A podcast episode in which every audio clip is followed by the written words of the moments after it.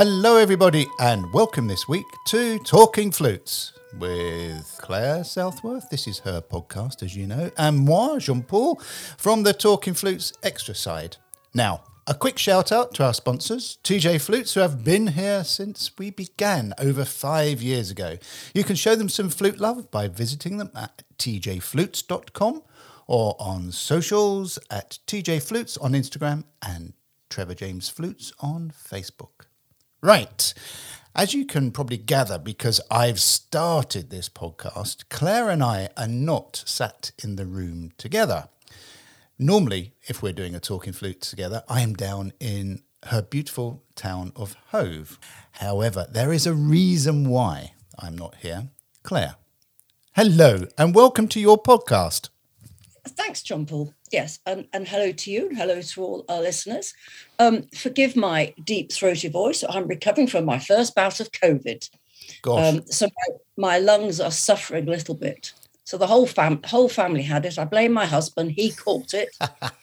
then, even though I relegated him to his bedroom, Ellen and I also got it. So it's uh, still in my lungs. I'm absolutely fine it's a good job you didn't come down today because I don't know what's going on with our weather. It's it's been atrocious this week, hasn't it? Violent winds, torrential rain.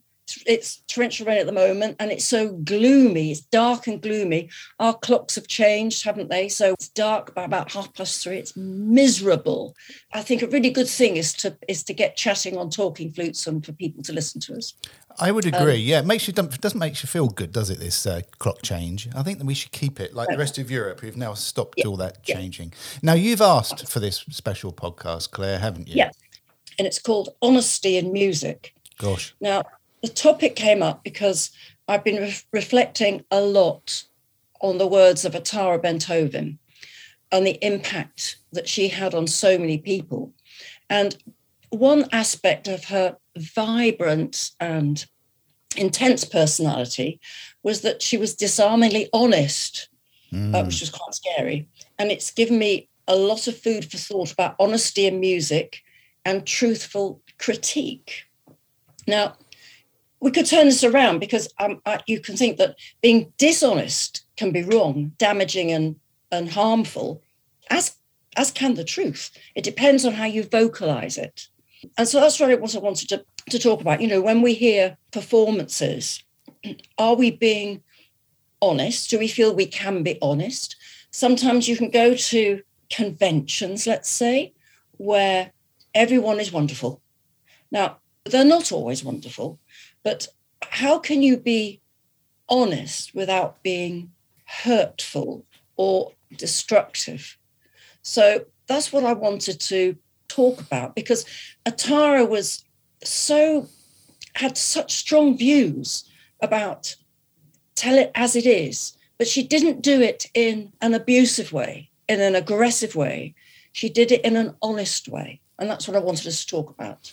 What do you think? I, th- I think it's going to be really interesting because I have obviously, obviously, it's me. I have views on honesty in art in general. But there is honesty that is productive honesty and there's honesty for being horrible honesty. So we'll no doubt we'll cover that in sort of constructive honesty or negative honesty as we go along. Yeah, I was just going to say, call it critique. Mm-hmm.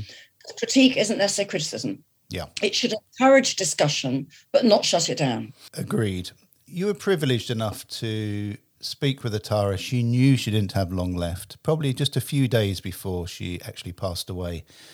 And I found that podcast, it was really, it gained a lot of traction on online and um, it's had a lot of downloads and a lot of comment back.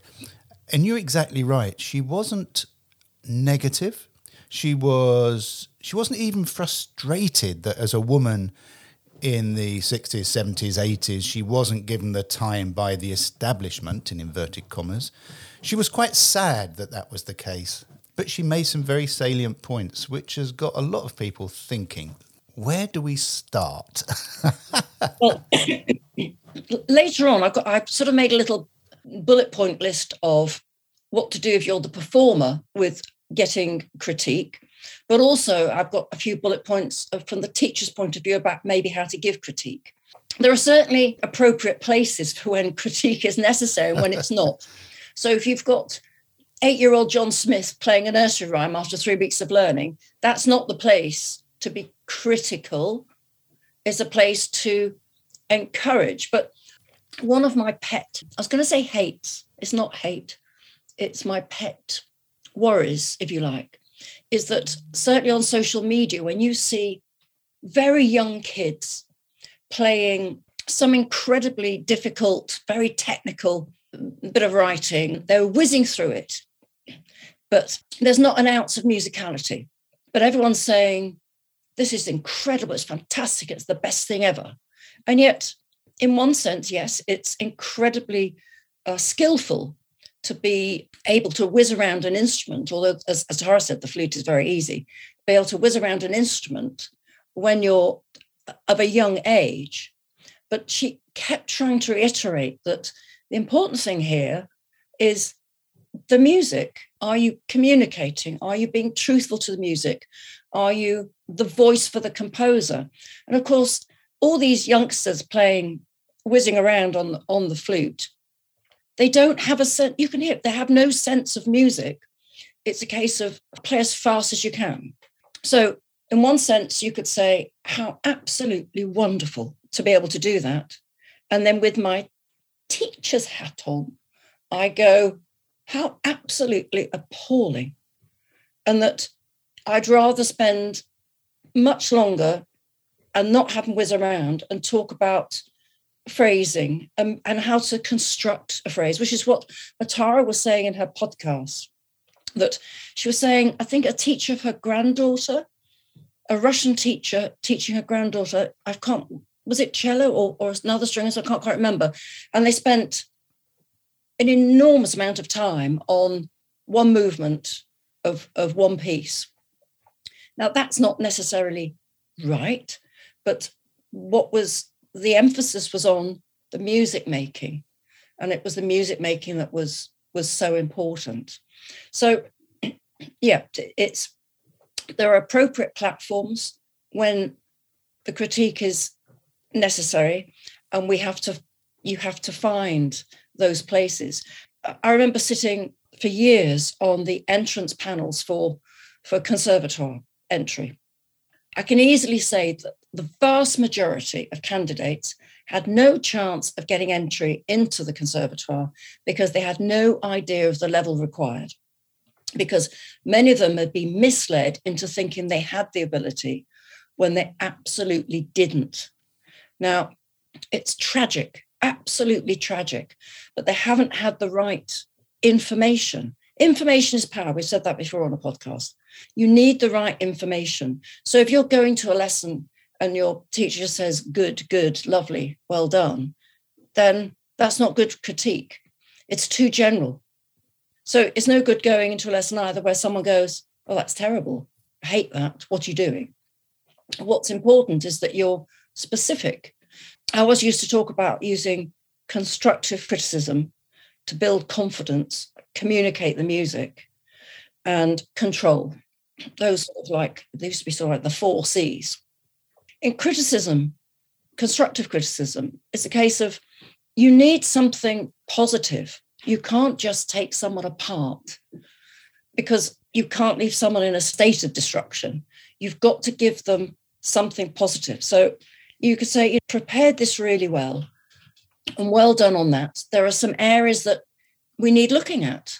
It could be the sound, it could be the rhythm, it could be the markings, it could be the style, it could be lots of things. So the critique, I said earlier on, should encourage the discussion not shut it down. I would agree 100% with that. If I take uh, just a little step back, and it, as I as I normally do, I think it is a case of in art, and I will class music in art, is that a lot of people will look at graffiti, street art, and absolutely hate it and be very open about disliking it. Hate is again is a wrong word in any art form. You look at uh, some contemporary art and you're expected to see within that space that the artist has put down the creation and then to understand it via the the narrative of the title and what you're seeing. Again that is go to Tate Modern that would split opinion.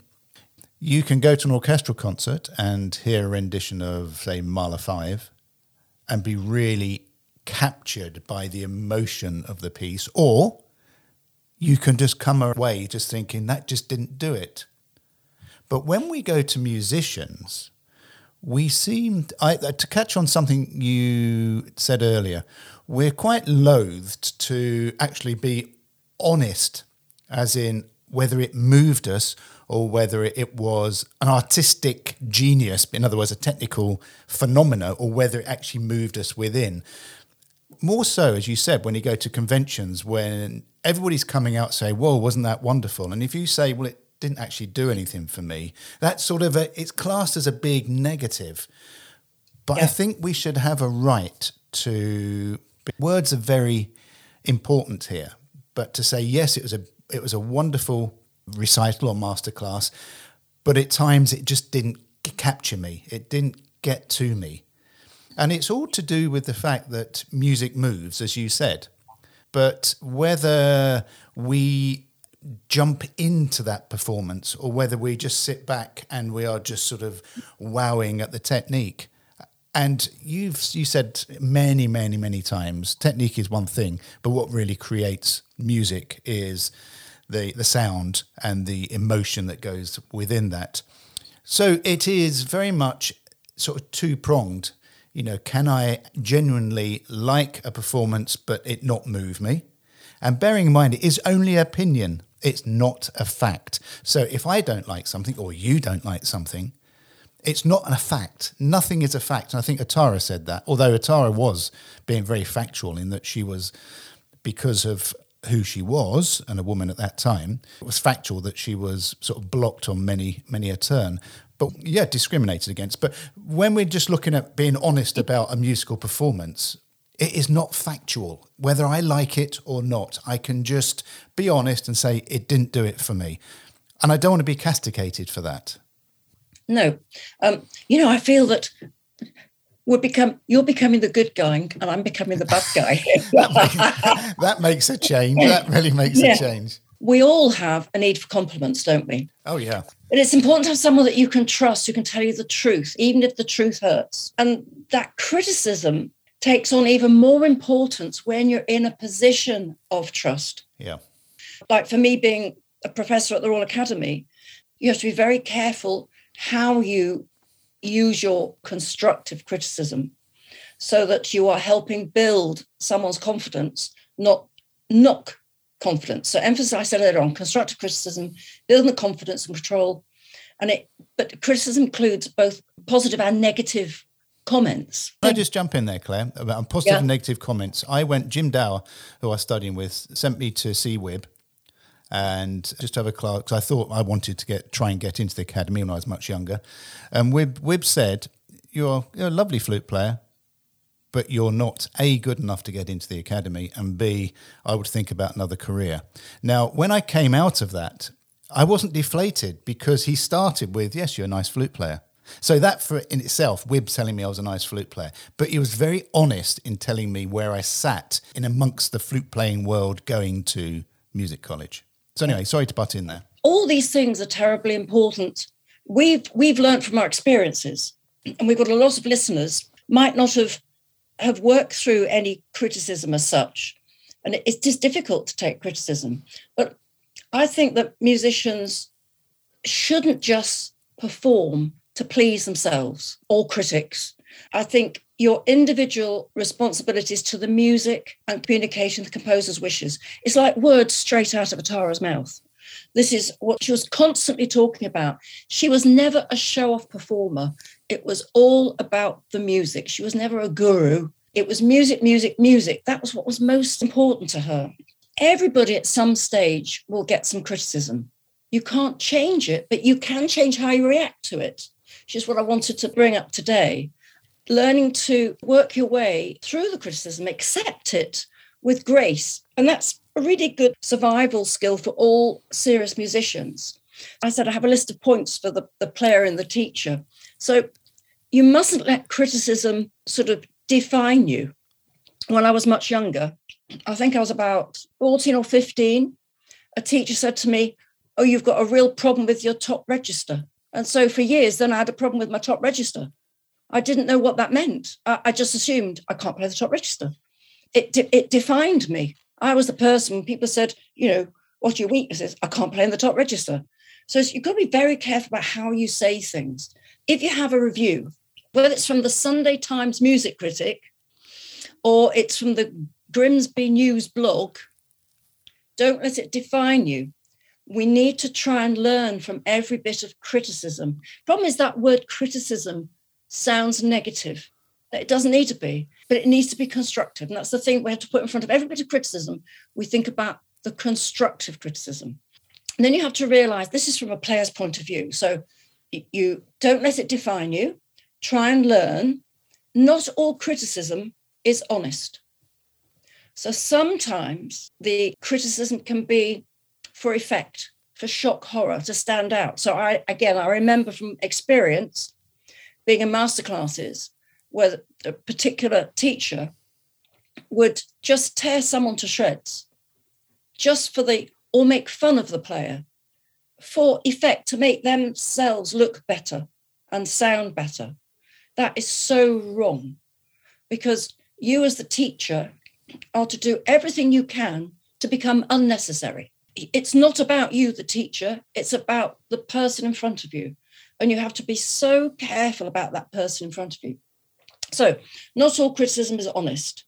If you're the player, never react straight away you have to wait because we're in, in an emotive profession. You know, when you play, it's like you put all your emotions out there. I used to say to some students, it's like taking all your clothes off and waiting for people to say, What? Look how fat you are. Look how floppy you are. Oh, oh too short, too tall. You're speaking all... about me now, Kurt? but you know, music is like that, that you expose yourself. Yeah and emotions really run high. So you have to wait for a day or two until you calm down. And then you can let that criticism make you stronger. Because mostly criticism makes you weaker. You've got to let the criticism make you stronger. And the next thing is that to have criticism is much better than being ignored. It's good to get criticism, learn from it, uh, but don't react and the only way you can avoid criticism is by doing nothing. Yeah. So that's not an answer either. No, it's not. Only way that you can avoid getting criticism is, is by doing nothing, which is not an option. So, having worked through all these thoughts, I think the one thing that, that kept coming into my head is that the most important thing any of us can do is to practice self criticism. So, I've always talk about recording yourself, where you listen back with a critical ear, not necessarily immediately afterwards, but again, you wait a little bit because I think if you suddenly record, if you record something that you're playing and then you listen back immediately, it's difficult to be objective because it's still in your head. So record yourself and then listen the next day. I think critical listening is a skill that should be taught. I remember at our Woldingham flute school, which we used to do every summer, I introduced sessions where we all listened to different recordings, but without knowing who was playing. And that makes you freer. You know, if, I, if we say, here's a recording of William Bennett playing, you know, Fred Blogg Sonata, you're not going to say, oh, that's rubbish playing. Not that you would say that anyway, but you, you, it's very difficult to be honest if it's someone on a pedestal. A guru, so, a guru, as the Tara would say. A guru we played a recording, not knowing who who it was, and, and not knowing the piece either, actually. And then we discussed what we heard. We discussed the interpretation, the musicality, the control of of the techniques, and then we had to sort of work out who do we think it who do we think it was? What do we think the piece was? Because when you don't know anything, you have to work harder. Your brain has to work harder. It's a really important skill to develop so, you know, stick the radio on on a classical musical station. It doesn't have to be classical music. It could be jazz, it could be pop, but just stick the radio on and without knowing what it is, try and work out what you're listening to, what you like about it, what you don't like about it, how could you improve it, all those sorts of things. When I was at the academy, we also had a performance class. A different professor would take the class each week. And it was all all wind instruments. And there was a list of people that were booked to play each week. So you could be listening to, to oboe or flute or bassoon. It, it was always different. And after each performance, the professor would take the class, would ask for observations. And after all the comments, then the professor would sum up what they'd said. And I remember in my first class, I did this. Nobody wanted to begin, everyone was quiet. And then when I tried to push people, all the comments were incredibly positive. And I was shocked at how poor their critique was. Now, I'm not looking for people to, to destroy that person. I wasn't waiting for all negative comments, but I was waiting for a fair observation of what they'd heard. And they weren't able to go there. I don't think we should be focusing on just the technical side of the performance. I think we should be focusing on the emotional side and to practice this critique. So, starting with self critique, so you understand the terminology. I remember in, in that particular one of the in those classes that once people got the hang of it, they were they started to be a little bit more honest. But it was difficult, especially amongst your peers, because everyone who stands up and plays wants just to hear good things. And it's an important lesson for each performer to learn that you actually don't want to hear just the good things. You actually, to improve, you need to hear the not so good things. It's no good, I said earlier on, going to a lesson and just hearing, oh, good, lovely. Yeah, that was nice. What should we do for next week? It's, it's uh, totally useless. So that's sort of my view on that. Honest listening. I do it all the time. I'm at that age now where I, I, I, don't care. I don't necessarily tell it to the people. I will think and I will just say, yeah, I really didn't like that. Or sometimes I'll hear a musician. I, and I, again, I don't know the name. And you're exactly right. I think we are, we do have a bias as soon as we know who's playing as, oh, I must like this, rather yes. than, gosh, what that was brilliant. Who was that? Finding out who it was and our bias is largely driven by, as Atarah said, the fact that in the flute world, especially, I, I can't speak for other worlds. You know, we have these gurus, great, wonderful musicians that are put on pedestals, and as Atarah said, they're not heart surgeons or they're not uh, brain surgeons. They make music, but yet we treat them as the gurus, and yet underneath these mass-appointed gurus we have a whole layer of wonderful, wonderful musicians that are making equally beautiful music that don't necessarily have this sort of following unless you heard them blind and then you would say, Gosh, who's that? So, yeah. yeah, the honesty is so important with the ability of being able to say, I absolutely adored it. It didn't do it for me. And as you say, the words are so, so important. Yes. You've got to be careful not to be clumsy in how you offer critique. That can be it can be really damaging. I just had a memory of the wonderful Peter Lloyd. And in auditions, he was far more interested in hearing a beautiful tune. Mm-hmm. He always asked for a melody because that showed how someone felt. You you could feel the emotion through a beautiful melody rather than hearing some incredibly technically spirited piece let's go let's move into the the teacher then because i just talked about try not to be clumsy. Mm-hmm. so i think in your criticism always include positive comments because that recognizes that your student has at least tried. You know sometimes they don't try i mean i'm sure as teachers we've all had students who've come along have done no practice whatsoever and don't really deserve anything good to be said. You haven't practiced? Okay but then I used to turn that around. Okay, you haven't done any practice, fine. Let's let's play some duets. Let's do some listening. And then so you help sort of develop their skills in a different way. So you need to start with at least one positive comment and make sure that the that you're not sort of attacking them you're being honest, but not not destructive. And then we talked earlier on about honesty. So if you're not honest, it's it's a da- it's dangerous because you give people false hopes, false expectations. Like I said, when I do all these entrance exams, where there are some people who have no idea about standard and where their standard is. It's it's it's cruel beyond belief. And so you have to educate yourself. So if you're listening now in a, a small town or village or an area where you can't get to to, to listen to uh, other flute players or listen to class. I mean, in London, you can go to any of the colleges and listen into classes, and that gives you an idea. You listen to the flute players in the first year and think, how do I compare? And you're being using your critical skills to listen and digest and work, then help your in your own playing. Being honest. And then again, something I touched on earlier, be specific.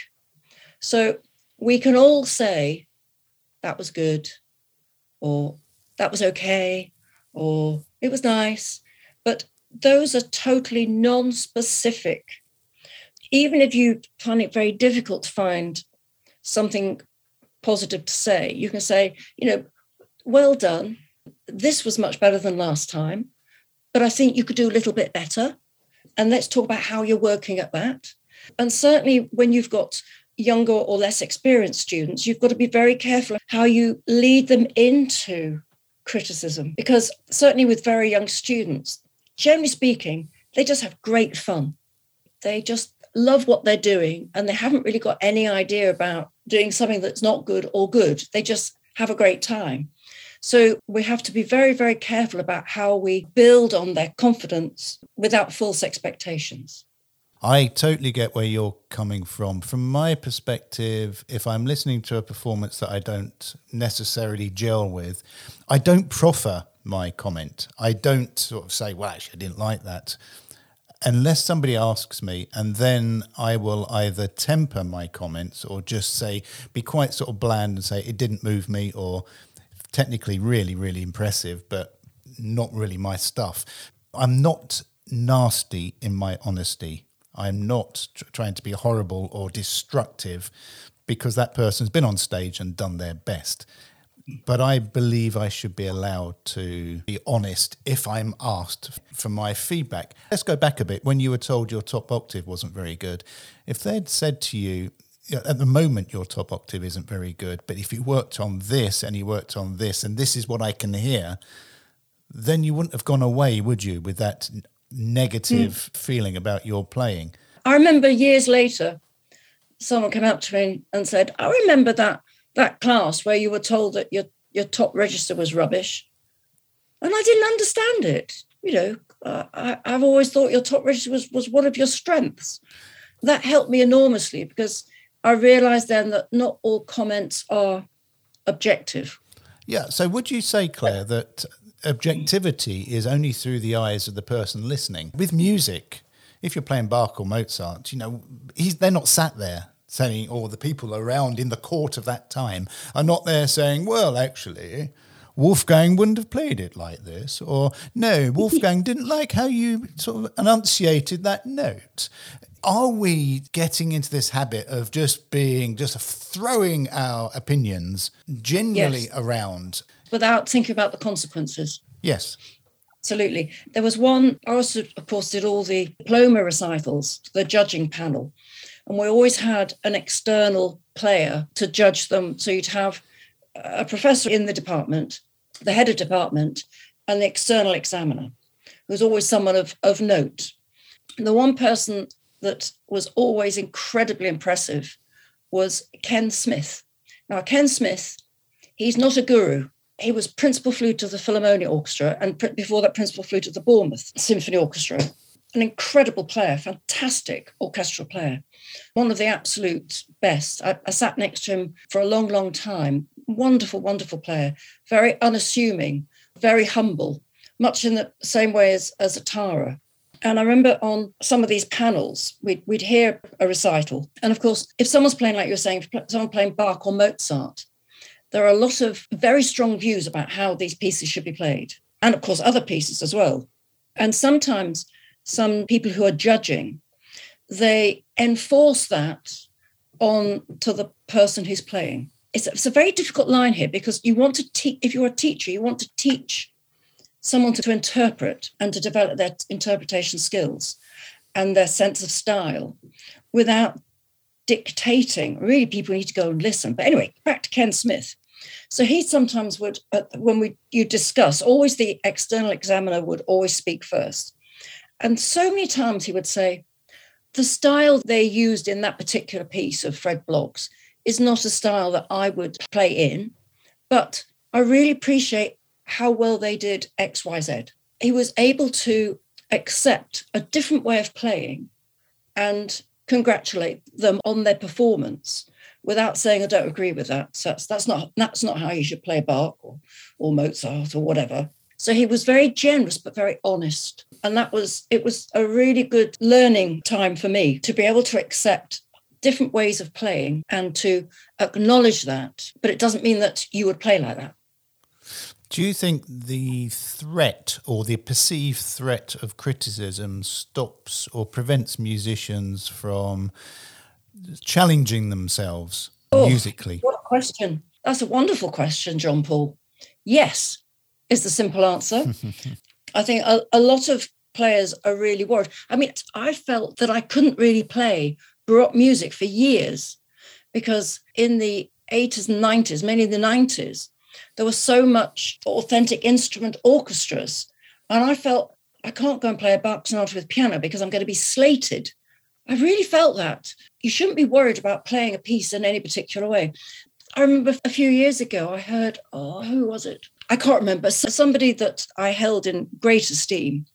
And they were playing, I know it was a Baroque piece. It might have been unaccompanied Bach, was I think it was unaccompanied Bach. And I listened to it and thought, that is the most glorious piece of playing I think I've ever heard. And yet it was quite romantic. It wasn't absolutely truthful to the style. And I thought, well, that's all that matters. It's something that they communicated to me something wonderful and yet didn't stick to all the so-called rules.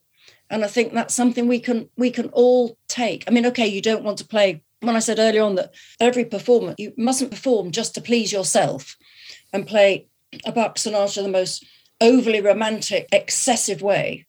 We haven't even talked about moving yet, John Paul. Um, so there's got to be parameters, of course, but it shouldn't let you stop communicating music. And that's really what I'm trying to say. When you read a book, Claire, how far will you get into that book before you just think, nah, it's not doing it for me? This has happened to me relatively recently. I remember working through a book that had got great reviews, a most fantastic writer. I made myself read it. This was during COVID, actually, when we were all reading a lot more. And I got three quarters of the way through and suddenly thought, I'm not not enjoying this at all. It was just too sort of intense. What I used to call thick writing. Mm-hmm. You know, I used to have to read a sentence and t- spend five minutes working out what it meant. And I suddenly remembered I shut the book and said, right, that's it. I'm not going to finish. Now, your daughter is a voracious reader. I mean, she's in the publishing world, so she has to read lots of books. How far into a script does when she starts reading? Do you think she knows? Actually, probably Eleanor knows. Probably within the first paragraph whether this is going to capture her. I think she does, but she she'll always read and finish a book. Really? She reads thousands spots. Yes, yes, yes, yes, absolutely. An absolute passion of hers. I think it's the same as us listening to a piece of music. You're not going to stop halfway. For us, we wouldn't stop if you were listening to a piece of flute music.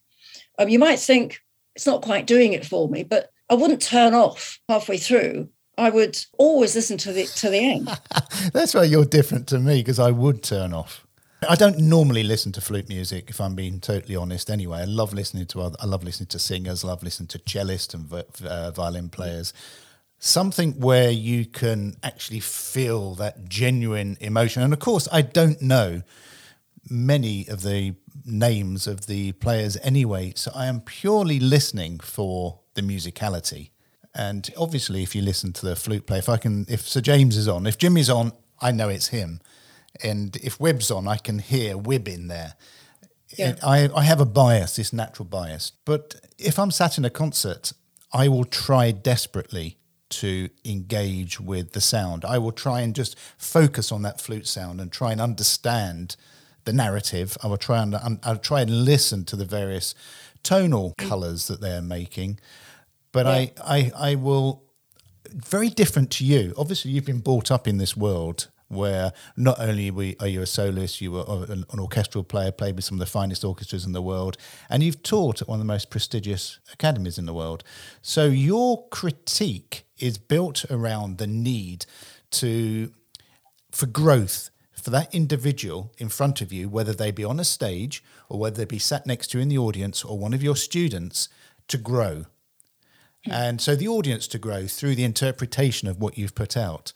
For me, who's a run of the mill flute player, flautist, flutist, fluterer, whatever you want to call it, the honesty for me only comes with whether it does it or not. And it's interesting how just talking to you on this, we're coming from slightly different angles. Your you know, you, your critique is built around the flowering of the individual, and my critique only if somebody asks me is just an, an inner view, not fact. Whereas you are coming from, okay, you're not doing it here, but factually, this is what you can do to improve it. Honesty sort of comes in many, many different facets, doesn't it? Yeah, it does. So we ought to sort of maybe sum up what we've been talking about. We now know that critique is an important element of development. Mm-hmm. And we're talking about being learning how to accept it and to build from it. And I think if anyone's saying to you something that's very unhelpful, to try and question that. If your teacher just is saying good, you could say that's that's wonderful. I'm really happy, but how do I improve? You know, there must be areas. No one's perfect. We're not look, looking for perfection. So this self criticism is really important. How can I improve on it? The same thing. If someone says that was really poor, okay, I've really worked hard at this and, and I'm I'm really disappointed that you think it's uh, so poor. Which specific areas? You know, I've practiced a lot. You need to sort of question. There's a two-way communication in lessons. When I was growing up learning, you never spoke. no. Just always let the teacher speak to you. These days, your teacher is the most important gateway for your success. You've got to make your teacher work and and question and ask how what you can do to improve. So you're trying to learn from every bit of criticism. We said don't let it define you, let it make you stronger. Be your own best critique. Record yourself and learn how to vocalize what it is you're hearing. It's hard at the start because you don't know what you're listening to, but maybe try then and use some comparison without being knocked back by comparison. So, you know, if you are an absolute devotee of Sir James Galway, you couldn't listen to anyone better. Play his recordings and be try and use some constructive observations. So you're saying, what is it that really appeals? Is it dexterity? Is it the sound? Is it the musicality? Is it the vibrato? Is it a combination of all those things? And then listen to somebody else. So you can find loads online, of course. And same thing. Do I like it? Why do I like it?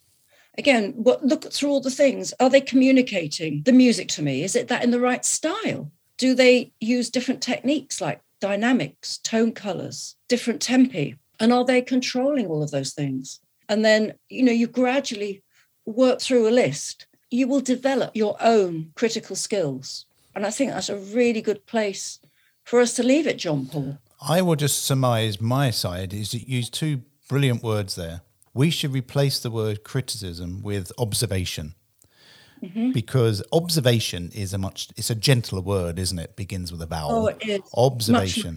So an honest observation rather than an honest criticism, it, it will come at two different. It will hit you in two different ways. An honest observation is just what you're observing when you're watching or when you're listening.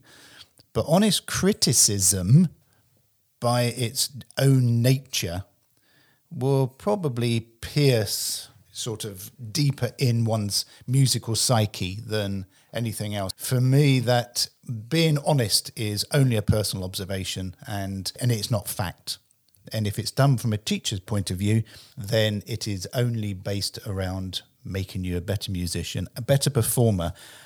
And to encapsulate how you started the whole thing, ultimately you're not playing music for you, you're playing music according to what was written by the composer, what was intended, and for the audience. Absolutely. And I think I'll put on our Talking Flutes Facebook page, I'm going to put the link to this wonderful excerpt of, of Atarah playing that's been going around recently. And it's all about music and emotion, and it's absolutely glorious. So I'll try and um, find it and put it on the Facebook page. And what really struck me about your interview with Atarah in her last days is she was this whirlwind of an individual, but had such a soft and gentle inner that was in it was would be innate that she could she could convey that to an audience through simplicity of sound and the depth of everything she did. And yet, if you met her, you'd think that she would be a really technical, loud sort of musician because that's how she portrayed, that's how she was naturally.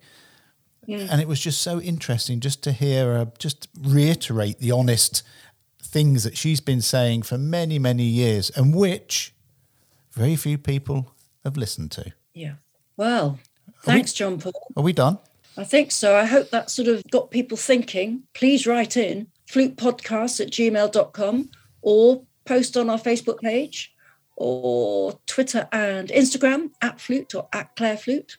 And thank you all for listening this week. Thank you once again to Claire for joining us on her own podcast, even though she's suffering the after effects of COVID. And look forward to speaking to you all again soon.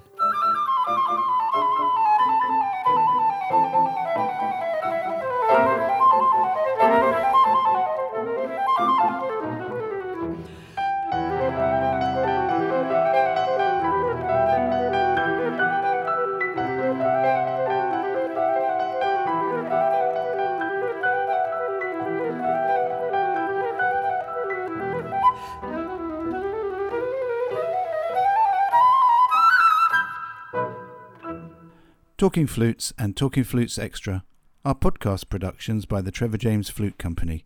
For more information, visit trevorjamesflutes.com.